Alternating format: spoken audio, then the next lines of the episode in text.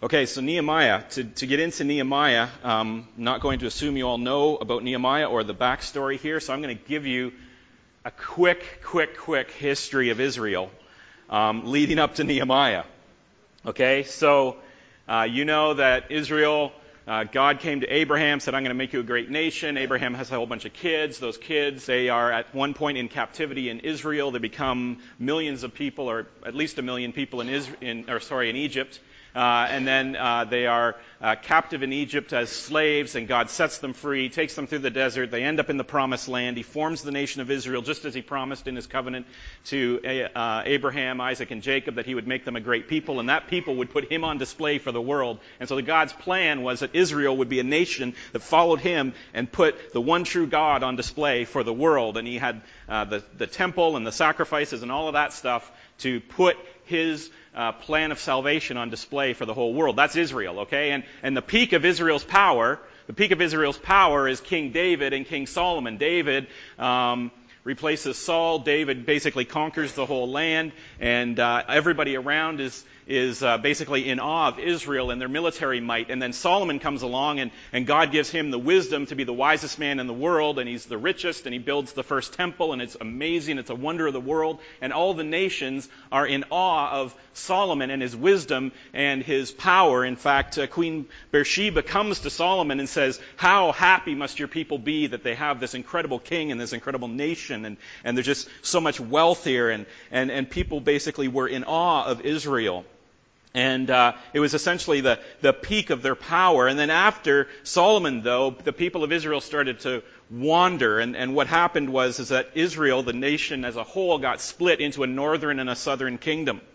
And, this, and the, the northern kingdom kept the name Israel, was called Israel, and uh, was ten of the tribes. And the southern kingdom had Jerusalem, the, the capital in it, and it was the tribes of Judah and Benjamin and the Levites who served in the, the temple. All the other all the other tribes were in the southern kingdom, or in the northern kingdom. And so Israel split into Israel and Judah because Solomon's sons, uh, Jeroboam and Rehoboam, there's conflict, whatever. We don't have to get into all that, but the, there's basically a civil split. And so there's two kingdoms of Israel, right? And then the, the southern kingdom, or the northern kingdom, was absorbed into the Assyrian Empire, right? So, so God basically says, I'm going to judge you, Israel, for your worship of idols and for your wandering and for your treatment of the poor and for your lack of mercy and compassion and all these things and, and disobeying my law that I had laid out for you. And so the northern kingdom is absorbed into the Assyrian Empire and goes into exile um, about 725 BC. The southern kingdom, which is Judah, which has Jerusalem in it, uh, continues on for about another 150 years, but then uh, about 590 BC, Judah is also overthrown. And by this time, 150 years later, it's not Assyria that's the world power, it's Babylon. And so Assyria takes the northern kingdom into captivity, Babylon takes the southern kingdom into captivity. And uh, so the ultimate seat of power for God's people is taken down. Jerusalem, the capital city, falls. Okay, Solomon's incredible temple is destroyed. The walls of the city are reduced to rubble. The nobility is enslaved, and the people are scattered. This is essentially, at this point in history, is a wholesale dismantling of every institution of this nation. Okay, so you can imagine this for Canada or something, right? It's like it's gone. The government is gone. The military is gone. Um, there is no palace, there's no army, there's no taxes, there's no city, there's no infrastructure, there's no temple, there's no altar, there's no priestly order, there's no sacrifices, there is nothing left of what remained of, of that great, incredible, world renowned empire of Israel. The entire region where Israel used to be is just a backwater province of Babylon, okay? It's over 1,500 kilometers from the new capital right? Israel is all but forgotten, and the book of Lamentations basically captures the helplessness and despair that Israel feels. This is a nation that has essentially ceased to exist, and all the people are scattered. And you have to imagine standing at this point in history. It would, it would seem as if this formerly dominant empire in wealth and in military and in sophistication, and this nation that has this singular religion that the one true God is their God, right?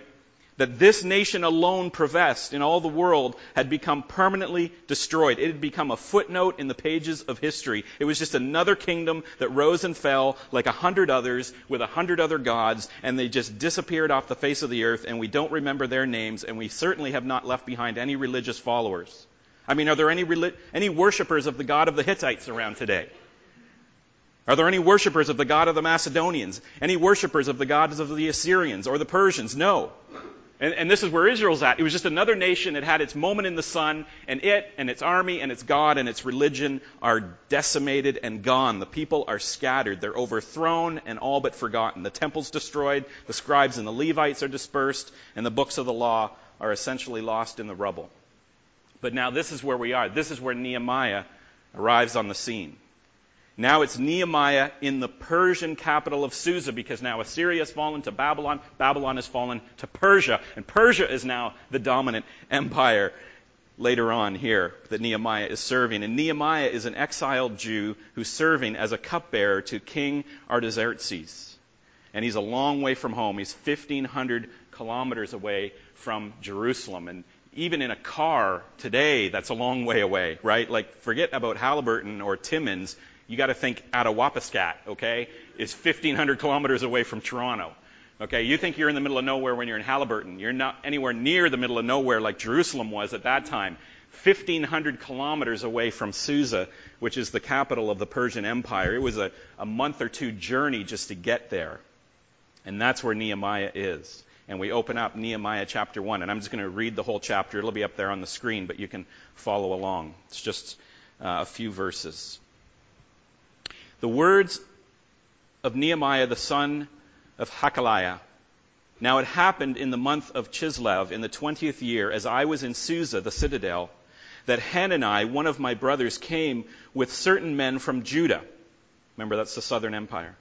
And I asked them concerning the Jews who escaped, who had survived the exile, and concerning Jerusalem. And they said to me, The remnant there in the province who had survived the exile is in great trouble and shame. The wall of Jerusalem is broken down, and its gates are destroyed by fire. And as soon as I heard these words, I sat down and I wept and mourned for days, and I continued fasting and praying before the God of heaven. And I said, O Lord, God of heaven, the great and awesome God who keeps covenant and steadfast love with those who love him and keep his commandments, let your ear be attentive and your eyes open to hear the prayer of your servant that I now pray before you day and night for the people of Israel, your servants confessing the sins of the people of Israel, which we have sinned against you. Even I and my father's house have sinned. We have acted very corruptly against you and have not kept the commandments, the statutes, and the rules that you commanded your servant Moses. Remember the word that you commanded your servant Moses, saying, If you are unfaithful, I will scatter you among the peoples. But if you return to me and keep my commandments and do them, though your outcasts are in the uttermost parts of heaven, from there I will gather them and bring them to the place that I have chosen to make my name dwell there. They are your servants and your people, whom you have redeemed by your great power and by your strong hand. O Lord, let your ear be attentive to the prayer of your servant and to the prayer of your servants who delight to fear your name, and give success to your servant today, and grant him mercy in the sight of this man. Now, I was cupbearer to the king. This is the word of the Lord. So we see here this opening prayer of Nehemiah. And we consider now the state that Nehemiah and Israel are in, and the people of God are in, in his day, in our day. How are we like Israel, and how are we in Canada and even here in Haliburton at Lakeside like the same place as Nehemiah? God's kingdom, Christianity in our part of the world is certainly and has been under prolonged attack. There's a kingdom impact. There's a kingdom similarity to what's going on. Our Christian influence on the Western world for sure has all but vanished. Right? It appears as if God's people are all but culturally overthrown in the world. Christian values and practices are marginalized and are not at all central anymore to our cultural discourse. We are the old backwater provincial people that have no cultural currency. And the temple might still be upright, and we might still be worshiping in it, but it is a pale version of what the temple was before and what we've seen in generations past. Anything we try to build, we are met with opposition, which Ezra and Nehemiah we will see. Uh, Ezra and Nehemiah are both met with opposition as they try to rebuild. And certainly the walls are broken down and the city is destroyed. And what I mean by that is the, the secular presence of the church Our presence in politics, our presence in the marketplace, our presence in the public sphere, the, the civic presence of the church is virtually gone. Those walls are broken down. But then that's the kingdom impact. There's also a personal sort of connection to this as well for each of us in our own hearts and as a people of God. Because when the people of God are scattered like this, right? When, when we don't have a place to come, when we don't have the Word of God to form around, when we don't have our leaders in place, and when we are scattered and we are separated and we are dispersed in the, in the culture and among the world, then we, like the people of Israel here, find it very easy to wander from God personally. We can find ourselves very far away from our worship of Him and our knowledge of Him and the truth of Him. And the people of God here did not keep the scripture with them. They did not remember his word. And they intermingled with other nations. And they took on husbands and wives. And they took on their practices. And they took on the gods of other nations because they were scattered and they were dispersed. And as Christians, we can find them, we can find ourselves increasingly scattered and in the minority. And it's harder to keep our children rooted in the truth of God as they are educated and indoctrinated by another culture. But God intends to care for his people by giving them his word. God intends to care for his people by giving them his present and a cohesive family. In the Old Testament, it's a nation that God intended for his people to stay in. And in the New Testament, in the New Covenant, it's a church. And when the institution and the structures that God has provided as a means to his grace suffer, then his people suffer. Right? When, when the means by which God meant to preserve his people are destroyed and worn away, then his people wear away and are destroyed. Right? That what happens is that the salt and the light no longer preserve and no longer shine. And so we find ourselves today living in a time that is becoming like that of Nehemiah. We are increasingly finding it difficult to keep the walls up and the temple up because of the culture that's around us that we are getting assimilated into. And we find ourselves as individuals and as a kingdom on the threshold or already in that time of Nehemiah. And then how do we respond? Well, Nehemiah has given us a roadmap for rebuilding because God's people do this all the time. We, we come back and we wander, right? Our hearts return and our hearts wander. But there's a map here that God has given us. There's a way, there's a truth that God has given us, and Nehemiah gives us a roadmap for rebuilding the kingdom, a roadmap for restoring the walls, a roadmap for returning to the work that God would have us do in rebuilding what was lost. And so if we find ourselves there, we can turn to God's word and we can look at Nehemiah and we can say, this is how God intends for us to return as a kingdom, as a people, but then as individuals in our own lives. And where does it start? It starts in prayer. Nehemiah's prayer. And Nehemiah prayed more than this. There's a time period of four months. If you look at the, the month that he mentions in the first chapter, and then in the start of the second chapter, he mentions another month. There's four months there that he's praying. And I'm going to guess that Nehemiah prayed more than just, just this once. But this chapter is a reflection of the prayers of Nehemiah and how he prayed during this four month period. And you can just stop right there and ask yourself, when's the last time I prayed four months for one thing? Right? When's the last time that I, and I'm talking about me, when's the last time I had my heart set on one thing that God wanted and on God's heart for four months in a row? But it starts with prayer. And there's a lot we can unpack from it, but I'm just going to look at two things today in terms of how we get back on God's plan repent and return. If you just remember two words from today, it's repent and return. And this is Nehemiah's prayer. First, the repentance. He says, I now pray before you day and night for four months, day and night, for the people of Israel, your servants and that's intercession. He's praying on behalf of the people. He sees the need of the people and he's praying on their behalf. And he says, confessing the sins of the people of Israel, which we have sinned against you. That's corporately. He's saying, we as a people, we as a kingdom, we as the people of God have sinned against you. And I'm confessing that sin that I see that is in our culture as a church, as a people of God, that we've wandered from you. And then he goes on, he says, Even I and my father's house have sinned. And he makes it personal. He says, It's Not like I'm on some sort of pedestal saying, Oh, yeah, look at how the church has wandered. What a horrible state the North American church is in. What a horrible state Israel is in. He's saying, No, it's me. I was part of this. I was here. Me and my house, we sinned. We, we were part of this.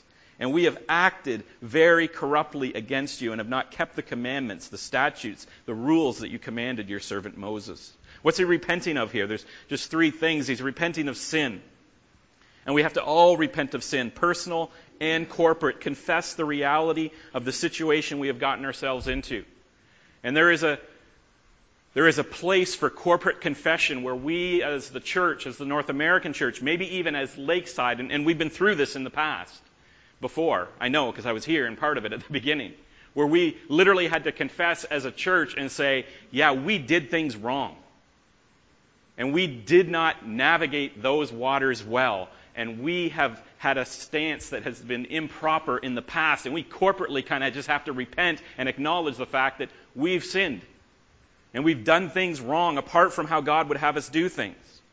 And then the church, the wider church, the whole, the whole church has to confess of the reality of the sins where there has been seasons and there have been times when the church, and it's hard to just sort of say the church in quotes and kind of take the blame for the whole church, but we just have to step up to people and to the culture and say, I get it. You've seen how the church has behaved in the past and it's been wrong because we've been judgmental and we've been con- uh, condemning and we have been hurtful and we have behaved in ways that have been improper and we have to repent of that and we have to get ourselves not for the point of piling on a whole lot of guilt but so that we can stop doing it and start acting rightly.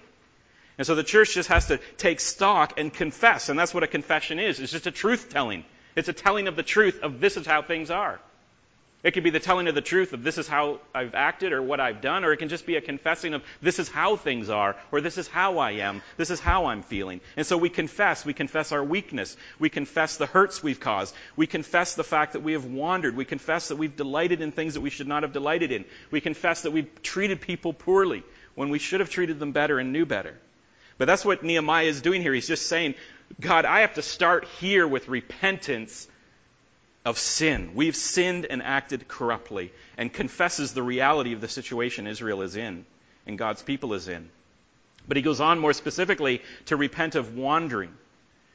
And if you want a father, basically, what God says is if you want to follow other gods, if you want to marry other people, if you want to go after other nations, if you want to please yourself in other ways, God will let you go, but He will be there when you want to come back. And, and, Nehemiah basically has to, he realizes that they have to return, that, that they have wandered away from God and they have to come back. God scattered Israel and Judah because they were continually wandering spiritually. They were still the nation of Israel, but in their hearts were far from me. Remember, you know those verses, right? You know, your sacrifices and your feasts I abhor. Would somebody just shut the temple doors and stop this? Right? God scattered Israel and Judah because they were wandering spiritually. They were constantly following, falling into pagan practices of idol worship. And they were forgetting or abusing the law. And the prophets were full of warning in this regard. But their primary sin was forgetting God and wandering from Him. They were setting their own desires and their own appetites up as gods. And they had gods of fertility and gods of wealth and gods of pleasure that Israel focused on the Asherath and the Baals. Does that sound familiar? Gods of fertility and gods of wealth and gods of pleasure. You seen any cultures around that have worshipped sex and money and pleasure? When cultures go after these false gods and after their own appetites, God says, You can wander. I'll be here when you come back, but I'm not going to stop you. You're going to wander. And we find the church today scattered and wandering in a culture that worships at these idols, broken apart as congregations and whole denominations sacrifice faithfulness to God and His Word on the altar of cultural acceptance and personal comfort. There are churches and there are denominations that say, we just have to fit in with the culture that we now live in. And, you know, whatever God's scripture said, whatever the law said, that's just, we're just going to bury that in the rubble and, and, and pretend like that doesn't exist. And we're instead going to turn our hearts and we're going to turn our minds towards fitting in with the culture around us. And this is what Nehemiah is repenting of because he sees that this is what Israel has done. And as we have wandered, we find ourselves scattered and powerless and we need to return. We also need to repent of serving our own plan. We need to repent and return from having our own plan, our own mission of serving ourselves instead of God's mission. God has a purpose for his people today, just as he did Israel. God had a purpose for Israel to be light and salt and to be the testimony of the one true God among the nations of the world. And he has a plan for the church. But just as they sinned and just as they wandered, as they pursued their own plans, the mission and the salt lost its flavor and the light almost went out in Nehemiah's day. It was almost complete darkness. The light was just about gone from the world. Once Israel had taken their eyes off of God, they substituted their own ideas for His until the empire ran itself out. And the priests were accused of preaching peace, peace, when there was no peace. And they were a people pursuing their own pleasures and wealth and satisfaction while their worship of God evaporated and the culture collapsed around them. That's what happened to Israel. And we can see that in the larger picture of our culture today. We see that happening around us in the church, but do we see it in our own lives?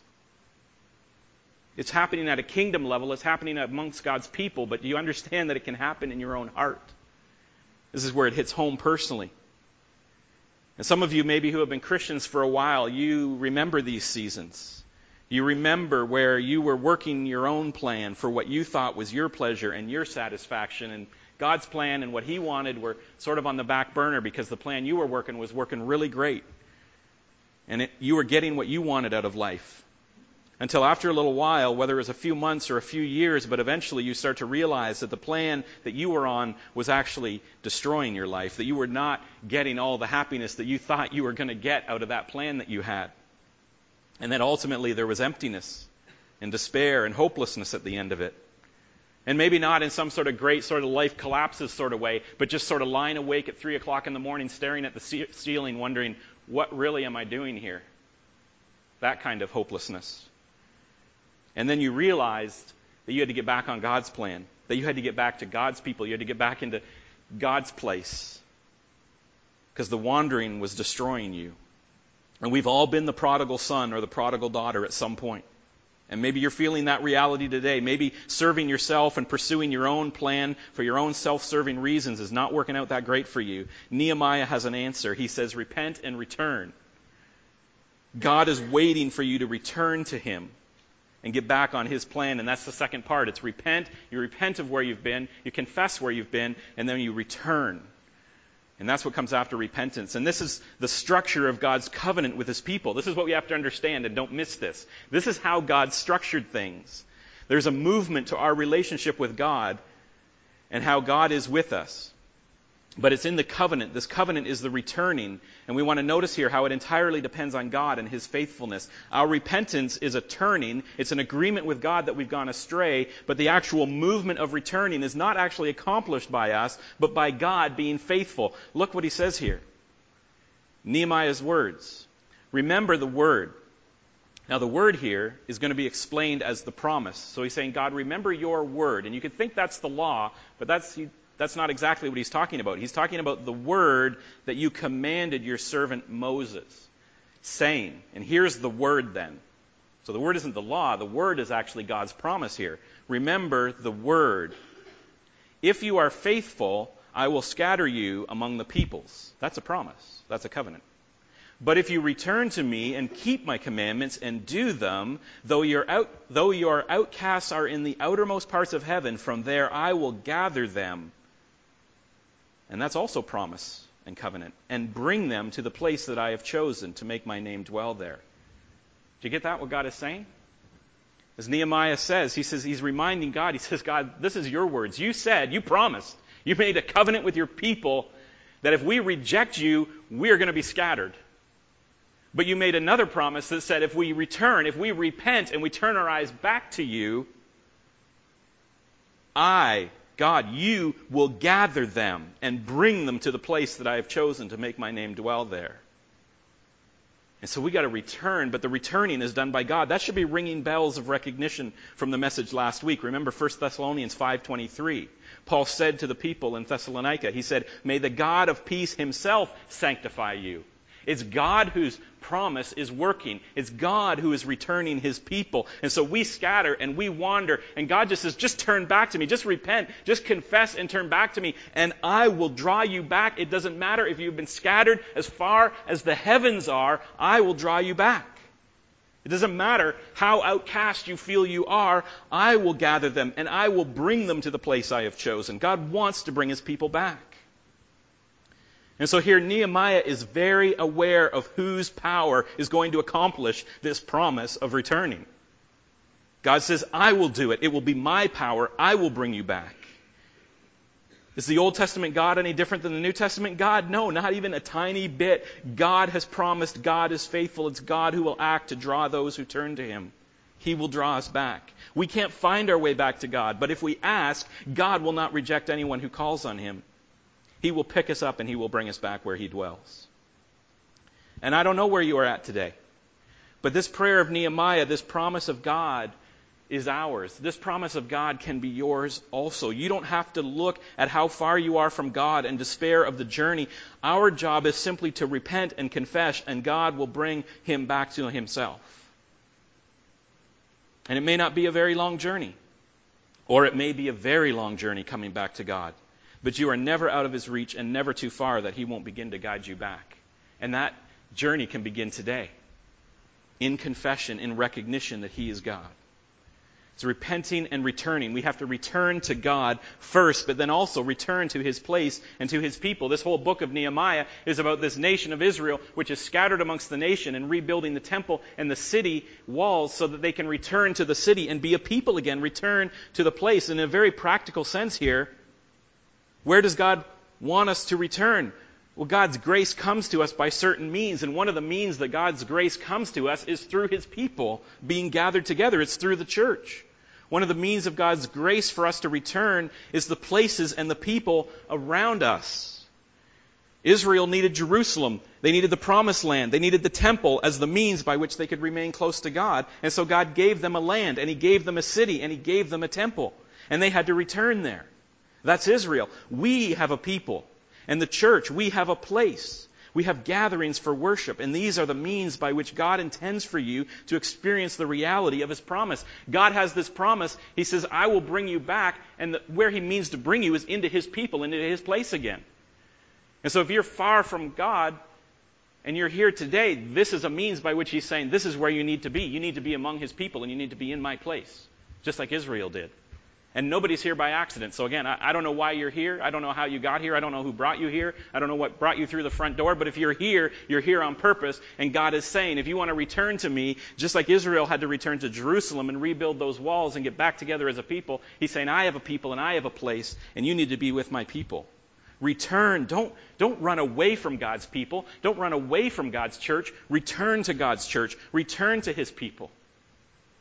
And our enemy will drive a wedge between us and the church as fast as he possibly can. Because you think Satan doesn't know this? He will use your depression. He will use your addiction. He will use your divorce. He will use your whatever it is that's going on in your life. And he'll say, You can't go to church. You can't go to church. You can't go to church. And God is saying, No. Return. Repent and return. Come back to my people. Come back to my place. That is where I have grace for you. That's where I have mercy for you. That's where you can be restored. That's where you can hear my word. That's where you can be refreshed. That's where you can be redeemed. There's a means by which God intends for you to experience this reality of His promise. And that means by which His promise comes to fulfillment in our time is the church. This is the promise of God. This is God returning and gathering His people back together again. Every church, everywhere it's going on, is God's people gathering together as He intended.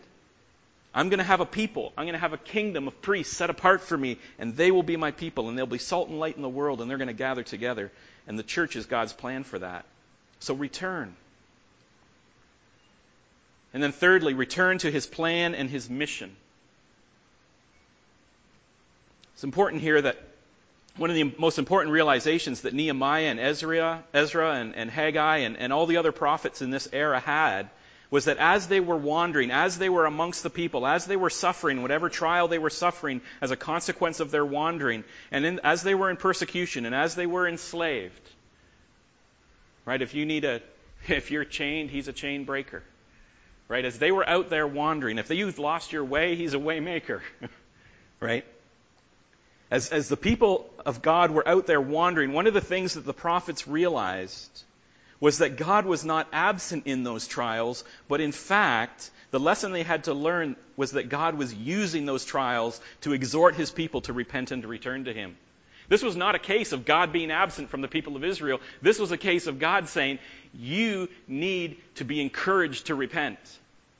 And so there is wandering, and there is desolation, and there is enslavement, and there is trials for you until you realize the good that I have for you, and you turn from that. God had a million prodigals. He had five million prodigals. He had six million prodigals. I don't know how big the nation of Israel was at this time. He had six or seven or eight or nine or however many million prodigals out there in the world. And he said, You've got to finally be eating slop from the trough of the pigs until you return to me. And that's one of the things the prophets realized is that God was not absent in this time, but they were to learn from this and to return.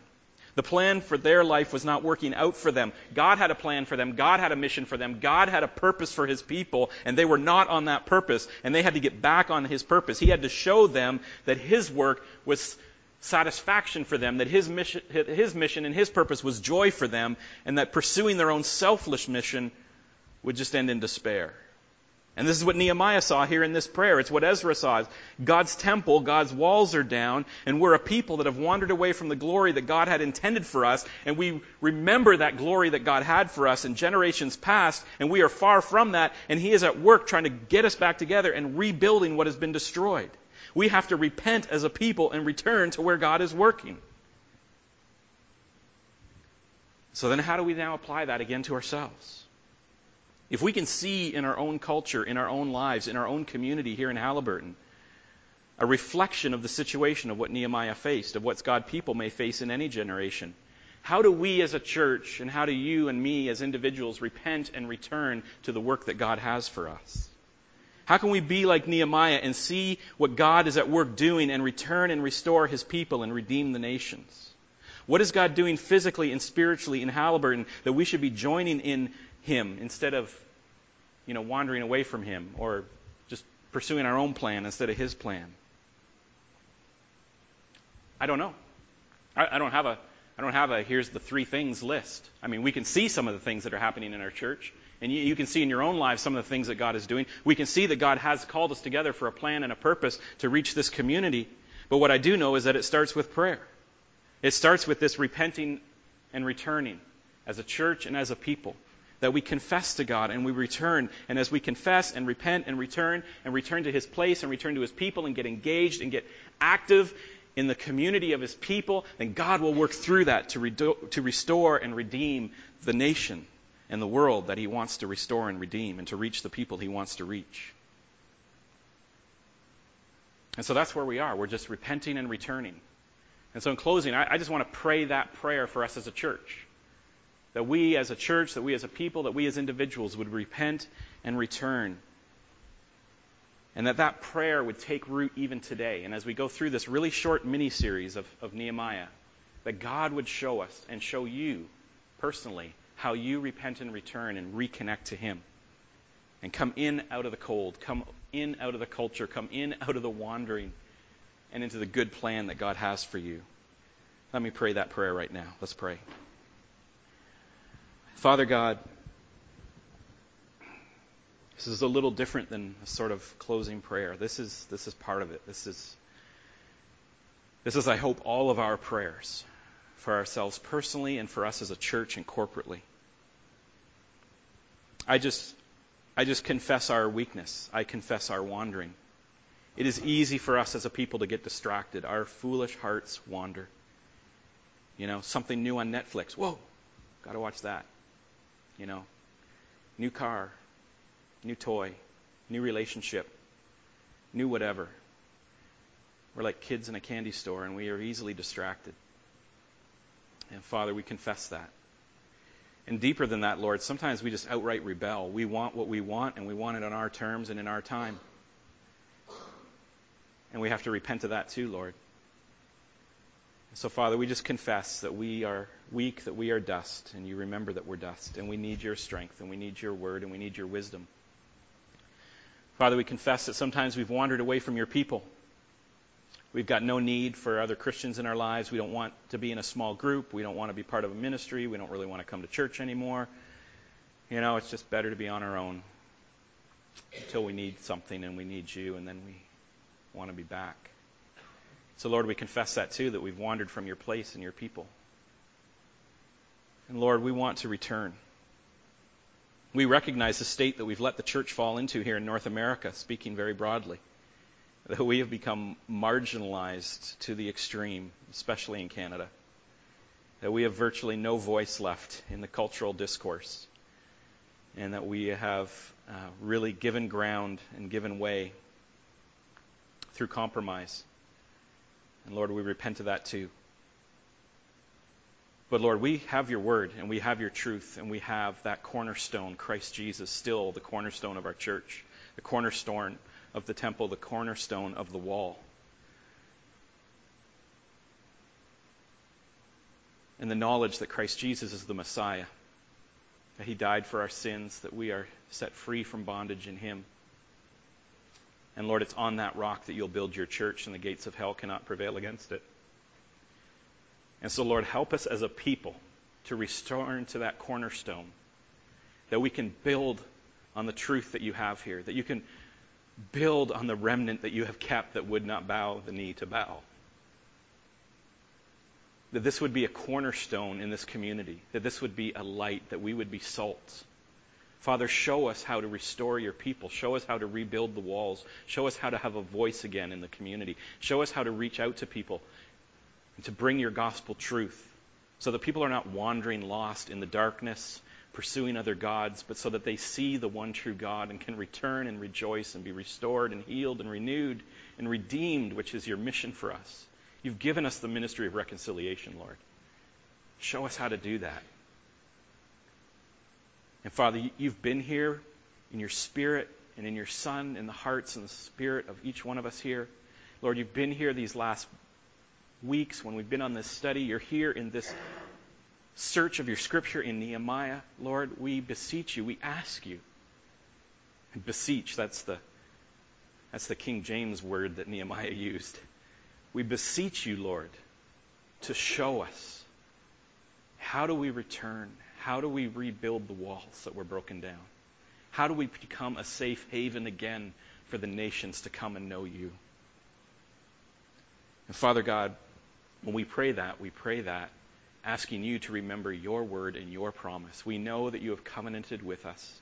None of this matters if your son did not come to die on the cross and to seal by his blood the covenant and by his resurrection prove your faithfulness.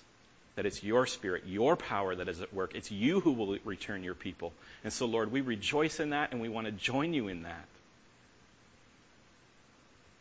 Anyway, Father, that applies to all of us as a church. I pray that for us as a people, but I pray for each of us individually. We have all wandered and are all at various states of wandering. Some of us have wandered so far that you seem so far away. I just pray by the Holy Spirit that even right now they can know that you have a long arm doesn't matter how high or how deep or how scattered to the heavens we are. You have promised to return your people if we will turn to you. And so, Father, right now, in the quietness of people's hearts, I just pray that your Holy Spirit would be at work working that miracle of their turning to you. And that today would be the day of their salvation. Let's just pray that together. Father, today I lay down my sword. I give up my wandering. I return to you. I can't do it. You can. Amen.